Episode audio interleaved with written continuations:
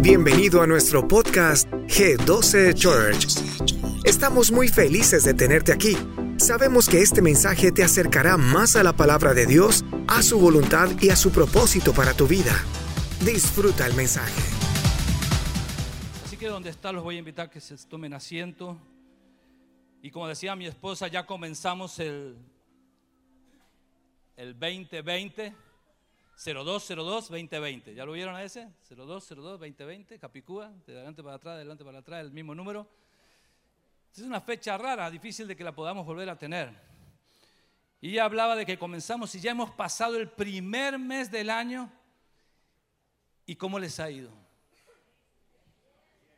Bien, porque generalmente en el mes de enero nosotros nos planificamos, nos proyectamos, planificamos, hacemos metas y es el mes como que tenemos más fuerza para decir, bueno, este mes yo tengo que arrancar con todo.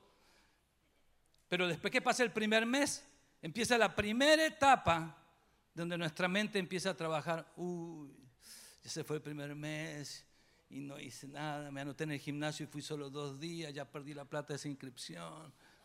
Es así, es así. Muchos empezamos el año queriendo arrancar con todo, pero tenemos las metas, pero queremos seguir caminando de la misma manera que hemos caminado siempre. Y si no generamos un cambio, difícilmente vayamos a llegar. Por eso el tema de mi charla hoy yo le puse Ruta 2020. ¿Por qué Ruta 2020? Porque si nosotros tomamos esta ruta, que es este año, tenemos que saber qué necesitamos para afrontar este 2020. Necesitamos saber cómo vamos a caminar el 2020. No es solamente un deseo, Saben, el libro de sueños empieza por un deseo, empieza por un anhelo, por una meta. Pero para llegar allá necesitamos saber qué necesitamos para llegar allá. No es solamente anhelarlo, hay mucho más que tenemos que hacer. Y de eso yo hoy les quiero hablar. Y para empezar con esto, quiero hacerle, tengo un diseñito que dice creer o creerle. Si ustedes lo miran en el símbolo del medio, es un símbolo matemático que dice que creerle es mayor que creer. ¿Alguien está de acuerdo conmigo? Pero muchos me dirán, no, porque primero hay que creer para poder creerle. ¿Es así o no es así? ¿Saben cuánta gente dentro de la iglesia y fuera de la iglesia cree en Dios? ¿Muchas? Muchísimas. Hay muchísimas personas que creen en Dios. Hay muchos que creen en la existencia de Dios. Y hay muchos que creen y conocen el nombre de Dios. Ahora la pregunta es, ¿cuántos le creen a lo que Dios dice? Porque esa es la clave para empezar el 2020. Si tú empiezas el 2020 de la misma manera que los otros años, pues la meta a la que vas a llegar no va a estar muy lejos de la que dejaste el año pasado. Ahora, cuando uno dice creerle, ¿a qué, a qué se refiere? A conocer. Uno solo le cree a alguien que conoce. No le crees a un desconocido. Puedes conocer muchas personas dentro de la iglesia y muchos dentro de la iglesia que se, que se conocen solo de vista dicen, bueno, ah, no, este man es buena gente. ¿Por qué dices que es buena gente? Porque todos somos buena gente. La Biblia no dice eso, pero no es el punto. A lo que voy es, cuando tú conoces internamente a la persona y sabes quién es, sabes si le puedes creer a lo que dice o no. ¿Es así o no es así? Bueno, creerle a Dios sería que tu nivel de vida estuviera muchísimo más alto de lo que tú te puedes imaginar. O sea, de lo que tú puedes llegar a imaginar. Entonces yo tengo cuatro aspectos que quisiera compartirles hoy para que cuando ustedes tomen este 2020 desde febrero a diciembre, son cuatro aspectos que tienes que tener en cuenta para poder llegar allá creyéndole a Dios. ¿Me siguen hasta ahí? Ok.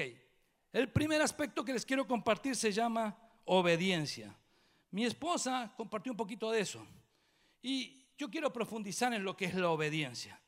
En el libro de Génesis, en el capítulo 12, versículo 1 al 4, dice, pero Jehová había dicho a Abraham, y los que lo pueden leer está Abraham y no Abraham, porque hasta este punto Dios no había cambiado el nombre de Abraham se llamaba Abraham. Era el inicio de su vida cristiana.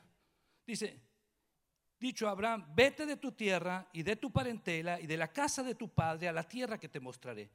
Y haré de ti una nación grande y te bendeciré y engrandeceré tu nombre y serás bendición. Bendeciré a los que te bendigan y a los que te maldigan, maldeciré. Y serán benditas en ti todas las familias de la tierra. Y se fue Abraham como Jehová le dijo. y se fue Abraham como Jehová le dijo y Lot fue con él. Y era Abraham de edad de 75 años cuando salió de Aram. Abraham no estaba buscando un Dios. Dios se le apareció a Abraham. ¿Saben cuál es la diferencia? Muy sencilla. Muchas veces nosotros hemos vivido sin buscar a Dios. Y unos dicen, pero hoy estoy aquí, ¿qué hago yo aquí? ¿Alguna vez les pasó cuando empezaron la vida cristiana que estoy, como cuando yo llegué por primera vez, ¿qué hago yo aquí? Pues Dios me estaba buscando a mí. Y Dios me dijo, vete de tu tierra y tu parentela. Ah, sí, igual que Abraham. No, es que pasa que yo ya estaba lejos de mi tierra y lejos de mi parentela. ¿Hay alguien lejos de su tierra y de su parentela aquí? Wow. Como que estamos cumpliendo el primer requisito. Entonces Dios le dijo a Abraham, vete de tu tierra y tu parentela. Y todos salimos y vinimos aquí, llegamos a Miami, tierra que fluye leche y miel. ¿Cuántos creen que esta tierra fluye leche y miel? Ah, ahora sí. Ok. Y estás aquí lejos de tu tierra y vamos a poner entre comillas tu parentela. ¿Por qué? Porque miren lo que le pasó a Abraham. Abraham le dice a la mujer, Dios me habló y me dijo que me fuera, que dejara esta tierra y mi parentela. Dice la esposa, bueno, Abraham, Digo yo, no sé, eso no lo dice la Biblia. Hagámoslo, yo te apoyo, ok. Juntó sus cosas, juntó sus esclavos, sus siervos. ¿Y saben quién estaba por ahí? Un sobrino. ¿Qué diría un, tío normal? ¿Cómo vamos a dejar al sobrino acá si el papá falleció, que era hermano mío? No, yo tengo que llevar mi sobrino. Ya estamos aquí, mi amor, tenemos que traer a mi hermano, tenemos que traer al sobrino del, del, suegro, del cuñado de de, mi, de mi otro primo tenemos que traerlo. Y empezamos a pensar con mente familiar. Estaba Abraham por empezar su proceso de crecimiento. Y Dios le dijo, deja tu tierra y tu parentela. ¿Saben? Abraham no lo hizo intencionalmente. Podemos decir incluso que Abraham tenía el corazón de decir, este sobrino yo lo llevo conmigo.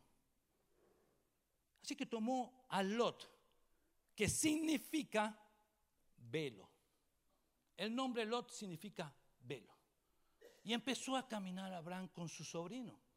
No, mi amor, vamos a Miami, pero llevemos la familia. Y cuando llegan a la tierra prometida, que era la tierra de Canaán, Dios le habla a Abraham y le dice, esta tierra te daré a ti y a tu descendencia. Escuche bien, te daré. No le dijo te doy, dijo te daré. Abraham no podía terminar de entender lo que estaba pasando porque había un velo en Abraham.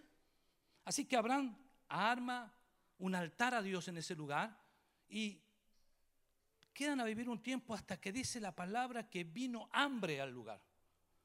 Y Abraham en su mente humana buscó la solución, dijo, vayamos hacia Egipto. Y se toma toda la familia y Lot a Egipto. Tremendo problema. La crisis fuerte que vive Abraham en Egipto es porque llega allá y tiene que decir, uy, mi esposa es hermosa tú eres muy hermosa. Y dicen que eh, aquí el, jefe de los egipcios, el faraón, dice que cuando ve una mujer hermosa mata al esposo y se queda con la mujer. Mejor tú di que yo soy tu hermano. Ya tuvimos que empezar a acomodarla. Usted tiene experiencia en este trabajo. Y empezamos a acomodar. Y ahí empezó la gran lucha, Abraham, porque le quitan a la esposa, porque como era la hermana, y Abraham no paró de interceder para que no tocara a su esposa. Y finalmente Dios lo resguarda y lo protege porque aunque tú te equivoques, Dios no te abandona. Aunque tú cometas errores en tus decisiones, Dios está ahí y no te abandona. Y resguarda que Faraón no toque a la mujer de Abraham. Así que Abraham cuando le devuelven su mujer dice, no, volvamos, volvamos. Y volvieron al lugar donde le había levantado el altar. Y ahí estuvieron viviendo.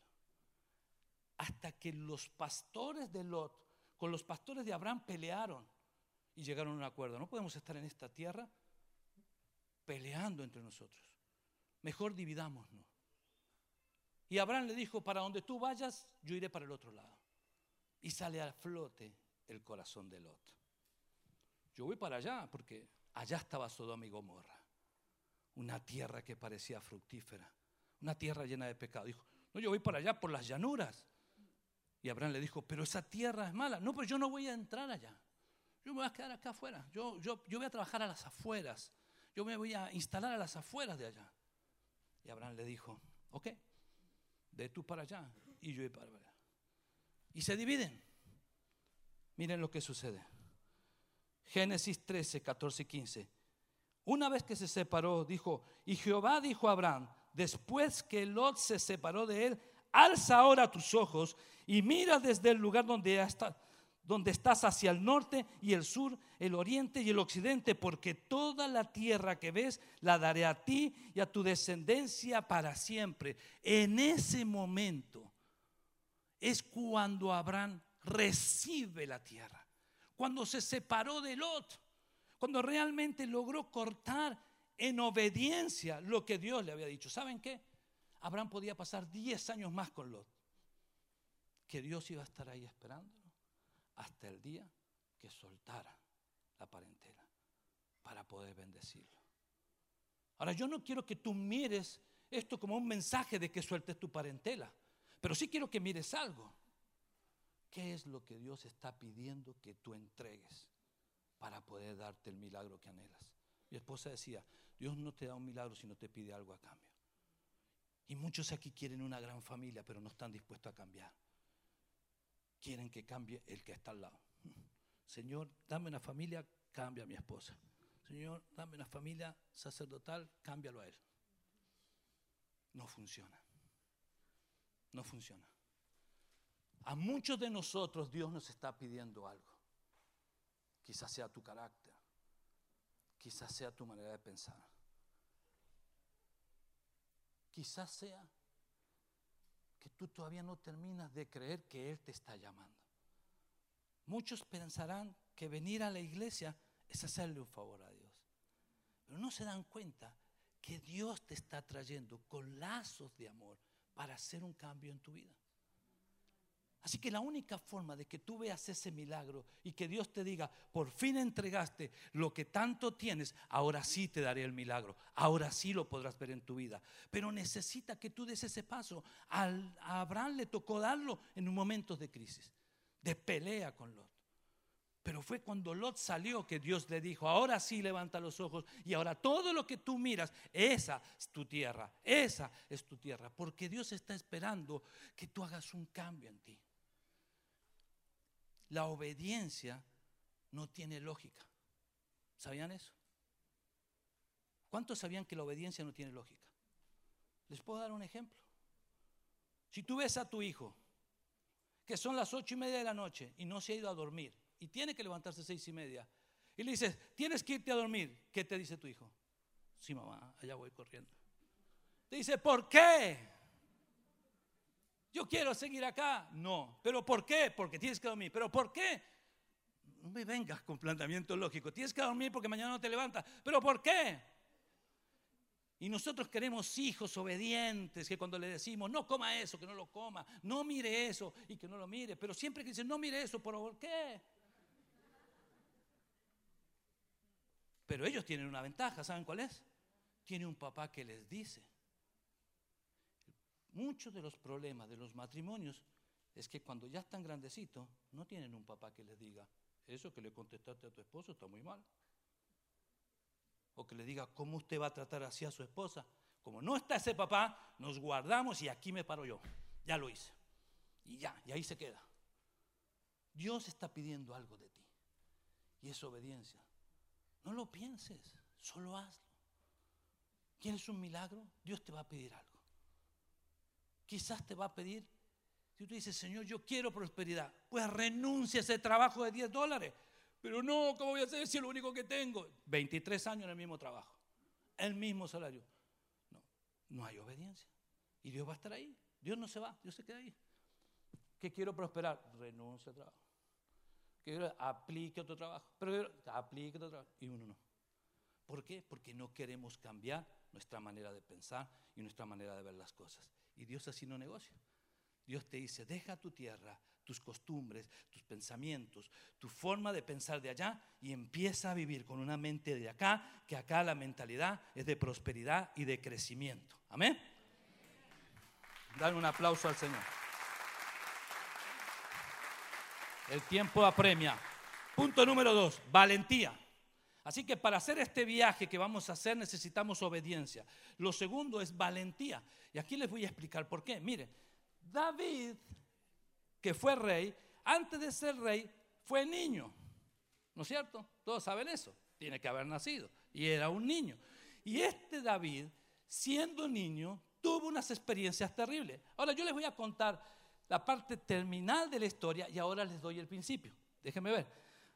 Primera de Samuel 17, 34 al 36 dice, David respondió a Saúl, tu siervo era pastor de las ovejas de su padre y cuando venía un león o un oso y tomaba algún cordero de la manada, salía yo tras él y lo hería y lo libraba de su boca. Y si se levantaba contra mí, yo le echaba mano de la quijada y le hería y lo, y lo mataba. Fuese león, fuese oso, tu siervo lo mataba. Y este filisteo incircunciso será como uno de ellos, porque ha provocado al ejército del Dios viviente. ¡Wow! Y algunos dirán, este David era tremendo. Sí, era tremendo, porque el que le estaba hablando era Saúl. Y Saúl lo veía muy jovencito y le decía, ¿cómo tú vas a ir a pelear con este gigante? No, no, no, es que tú no sabes, este tipo vivió toda la vida peleando. Y David le tuvo que contestar esto. Yo desde, desde chico cuidaba las ovejas de mi padre. Ahora quiero que tú hagas un paréntesis ahí. Si era un niño, se dicen los historiadores, que la edad en que David estaba cuidando las ovejas era entre los 10 y los 15 años, con 10 años tener que salir y pasar una, dos o tres noches fuera de la casa solo cuidando ovejas. ¿Cómo creen ustedes que se sentiría un niño de 10 años? No tendría temor de noche.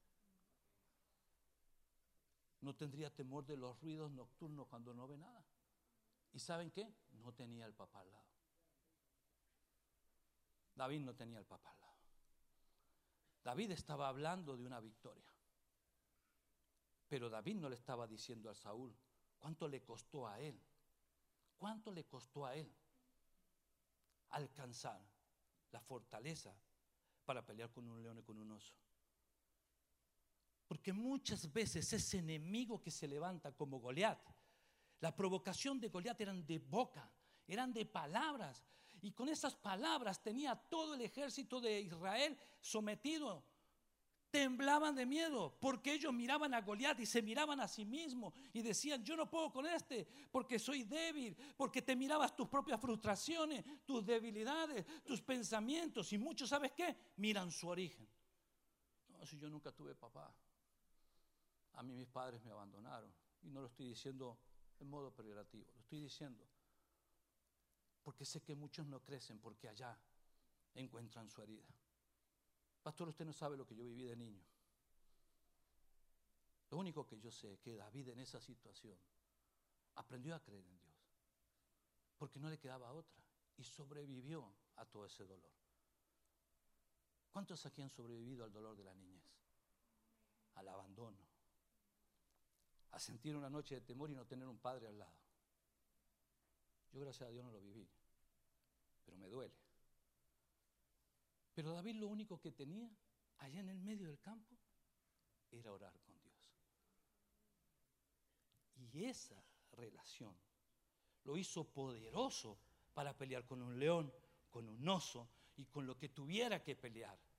Porque él hizo de lo que vivió una oportunidad y no algo para que te ataque y para que cada vez que quieras levantar la cabeza te golpee y te diga, mira tu origen, Tú no tienes las oportunidades que tuvo aquel o aquel o aquel otro. Tú naces y lo que viviste es tu oportunidad para levantarte. Claro que ninguno quisiera pasar por eso.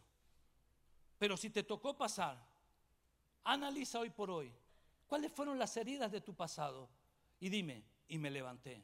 No sé cómo, y me levanté y salí adelante y tuve tiempos difíciles y me levanté y salí adelante. ¿Y sabes por qué te levantaste? Porque Dios estaba ahí contigo. Y aunque tú no lo veías, Él estaba ahí contigo y Él no te dejó caer. Y si no te dejó caer y empiezas a creer a lo que Él dice, ¿cómo vas a caer ahora? No tienes por qué, porque ahora sabes cómo caer. Lo que hayas vivido en el pasado es tu fortaleza para levantarte contra cualquier gigante que hoy te quiera venir a hablar, sea gigante de las finanzas, sea gigante de destrucción familiar, sea el gigante que tú quieres. Y si viene un gigante a arrebatar tus hijos, tú vas a saber cómo pelear la batalla para que no toquen ninguno de tus hijos. Eso es creerle a Dios, es saber que Él te protege a ti y a tu descendencia cuando tú te determinas a creerle a Él y no solamente en un Dios, sino en lo que Él dice en su palabra. Muchos de nosotros cargamos el ancla de lo que vivimos. ¿Cuántos de nosotros esperan justicia de lo que me hicieron a los 10 años, a los 14, a los 15? Pero cuando tú esperas justicia a lo que te pasó a los 10 años, atas una cadena que no te deja avanzar y tu vida se enclava allá. Hace 10 años atrás estás clavado con una cadena que no te deja soltar. Valentía no es ausencia de temor, porque los valientes temen. Valentía es determinarse afrontar lo que te duele, tu debilidad, a afrontar tus temores, a decir, sí, mi amor, yo sí tengo miedo a la prosperidad, yo sí tengo miedo a perder el trabajo, yo sí tengo, afronta tus temores y vénselos. Porque si no tienes la valentía para modificar lo que has vivido, entonces no podrás empezar a ser como Abraham, soltar todo y empezar de nuevo. Si Dios te trajo de donde te trajo aquí, dale fuerte el aplauso al Señor. Si Dios te trajo de donde te trajo aquí es porque tiene un propósito contigo. Abraham no lo sacó solamente porque quería que conozca el desierto. Levantó una descendencia y le dijo, y benditas serán en ti todas las familias de la tierra. Y ahí estamos incluidos tú, yo y todos los que nos acercamos al Señor. Amén. Es tiempo de vencer con valentía tus temores y tus debilidades, para que ya no venga ningún gigante de problemas a querer amedrentarte a querer decirte tú aquí no vas a prosperar. Oye, yo ya pasé en mi tierra un montón de necesidades y las saqué adelante. ¿Cómo no me va a levantar acá y no voy a ver la gloria de Dios en esta tierra? Amén. Dale fuerte el aplauso al Señor.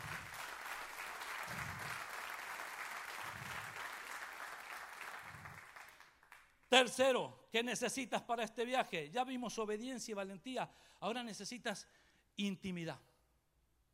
Y tú me vas a decir, intimidad porque ahora voy allá. El apóstol Pablo, podemos decir, este, este, texto que les voy a leer es del apóstol Pablo. El apóstol Pablo tenía todas las características típicas de una persona que no necesita de Dios.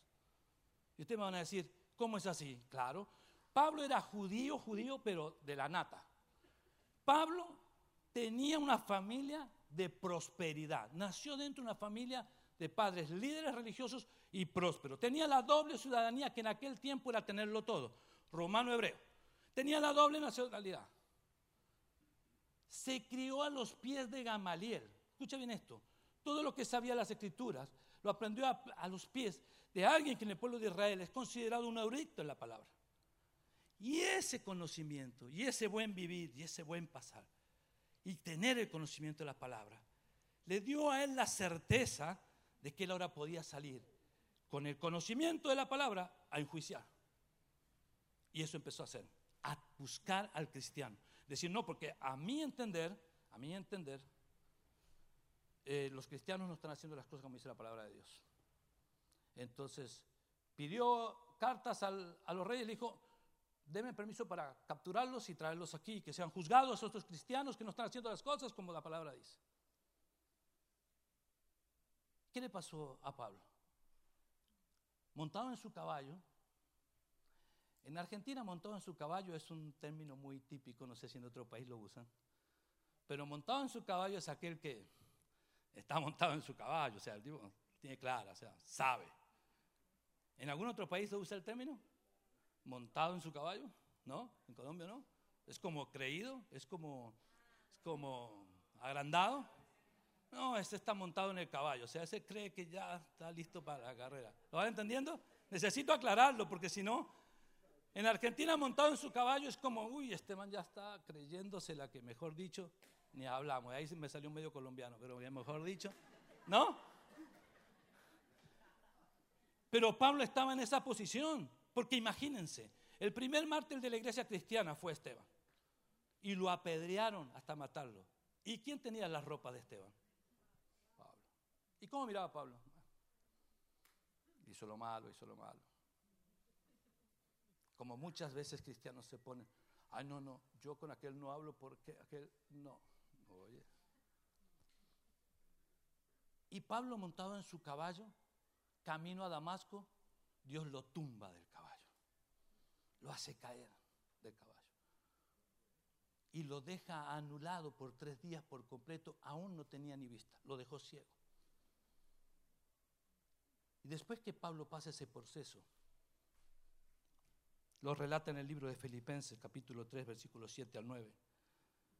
Pero cuántas cosas eran para mí ganancia, las he estimado como pérdida por amor de Cristo.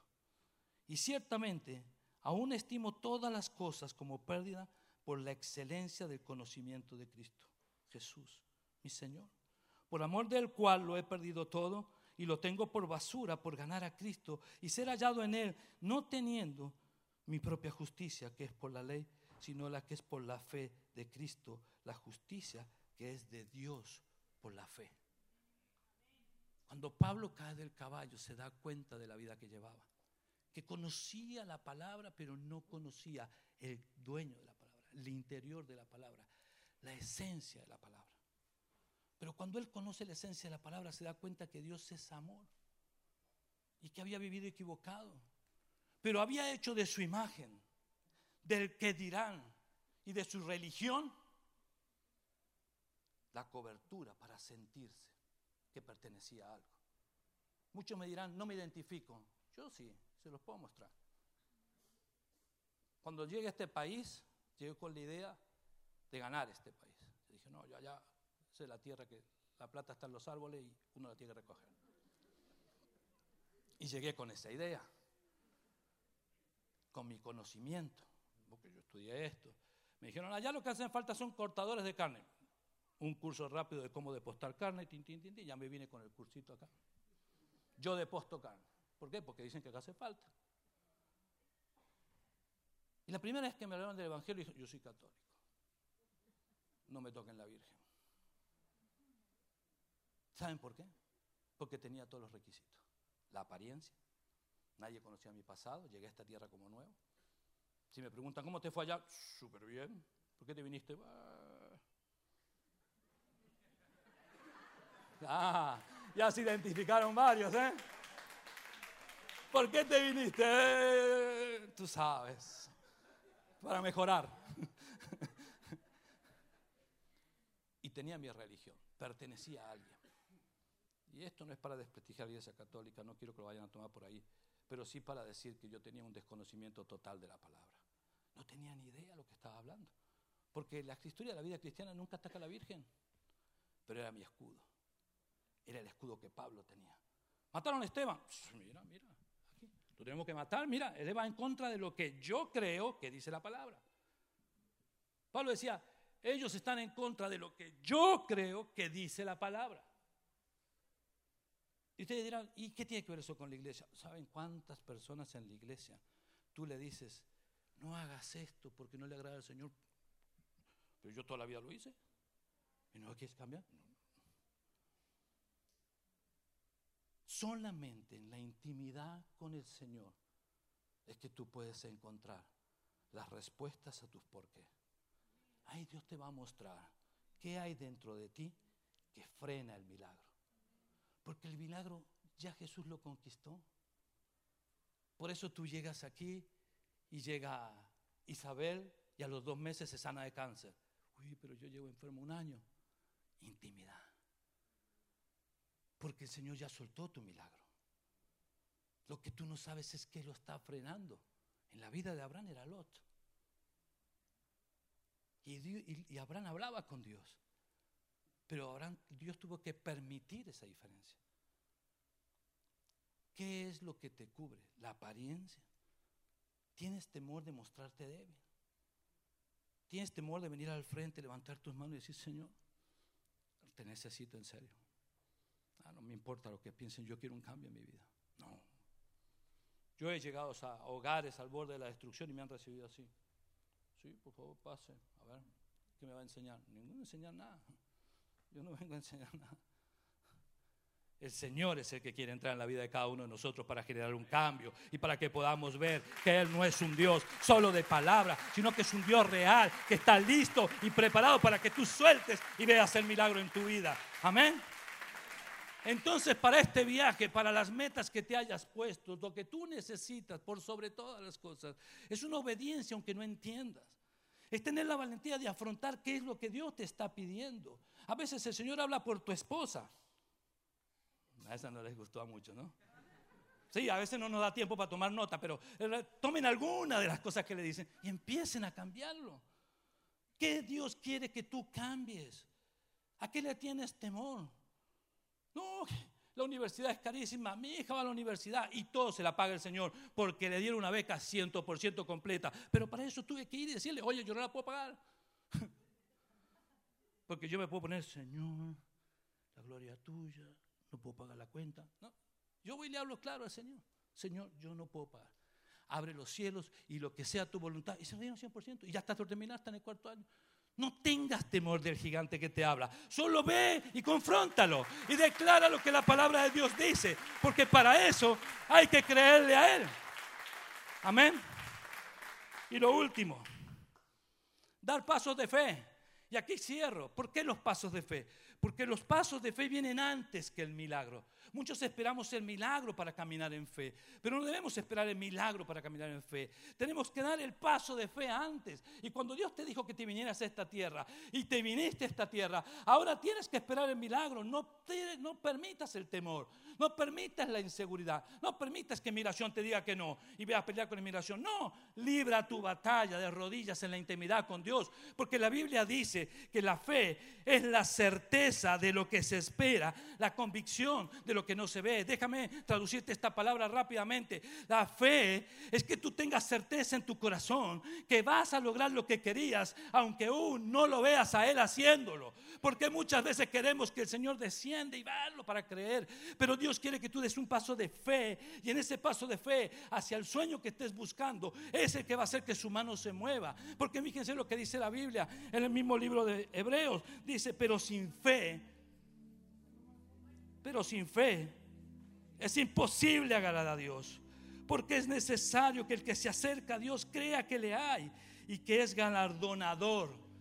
Que es galardonador. Repita conmigo, es galardonador. Es premiador de los que lo buscan. ¿Cuántos necesitan un milagro? ¿Y cuántos no saben que frena el milagro? ¿Cuántos en su vida están necesitando un milagro y hoy todavía no saben por qué el milagro no llega. Y se preguntan por qué el milagro. Y el gigante te dice, porque tú no llenas los requisitos. Porque el gigante te dice, porque el milagro estaba para otro y no para ti. Porque el gigante te dice, porque tú no fuiste escogido. Mira tu pasado, tu familia. ¿Por qué tu milagro se ha frenado? El Señor está ahí y quiere revelarte y quiere decirte por qué tu milagro se ha frenado. Pero necesita de ti obediencia. Que le digas, creo, creo. Así salvé mi matrimonio. Mi líder para salvar el matrimonio era un soltero que no tenía novia. Y mi mente trabajaba. ¿Cómo me va a enseñar este si no sabe nada? Obedece. Y en la primera discusión que tuvimos allá en el inicio de nuestra vida cristiana, me senté con él, le hablé una hora del problema y me dijo, la culpa es tuya. Yo dije, basta, no quiero ver más. No entendió. Yo dije, no entendió, no entendió, porque no es casado, no entendió. Pero obedecí, ¿sabes? Obedecí. Y si hoy estoy parado acá, es solamente por obediencia, no por mérito, no por logro, es solo por obediencia. Muchas gracias por sintonizarte con nosotros. Antes de irte, asegúrate de hacer clic en el botón de seguir para que nunca te pierdas todo lo nuevo. Nos encantaría conectarnos contigo. puedes seguirnos en Instagram, arroba G12Church, y compartir con nosotros cómo te ha impactado este mensaje. Hasta la próxima.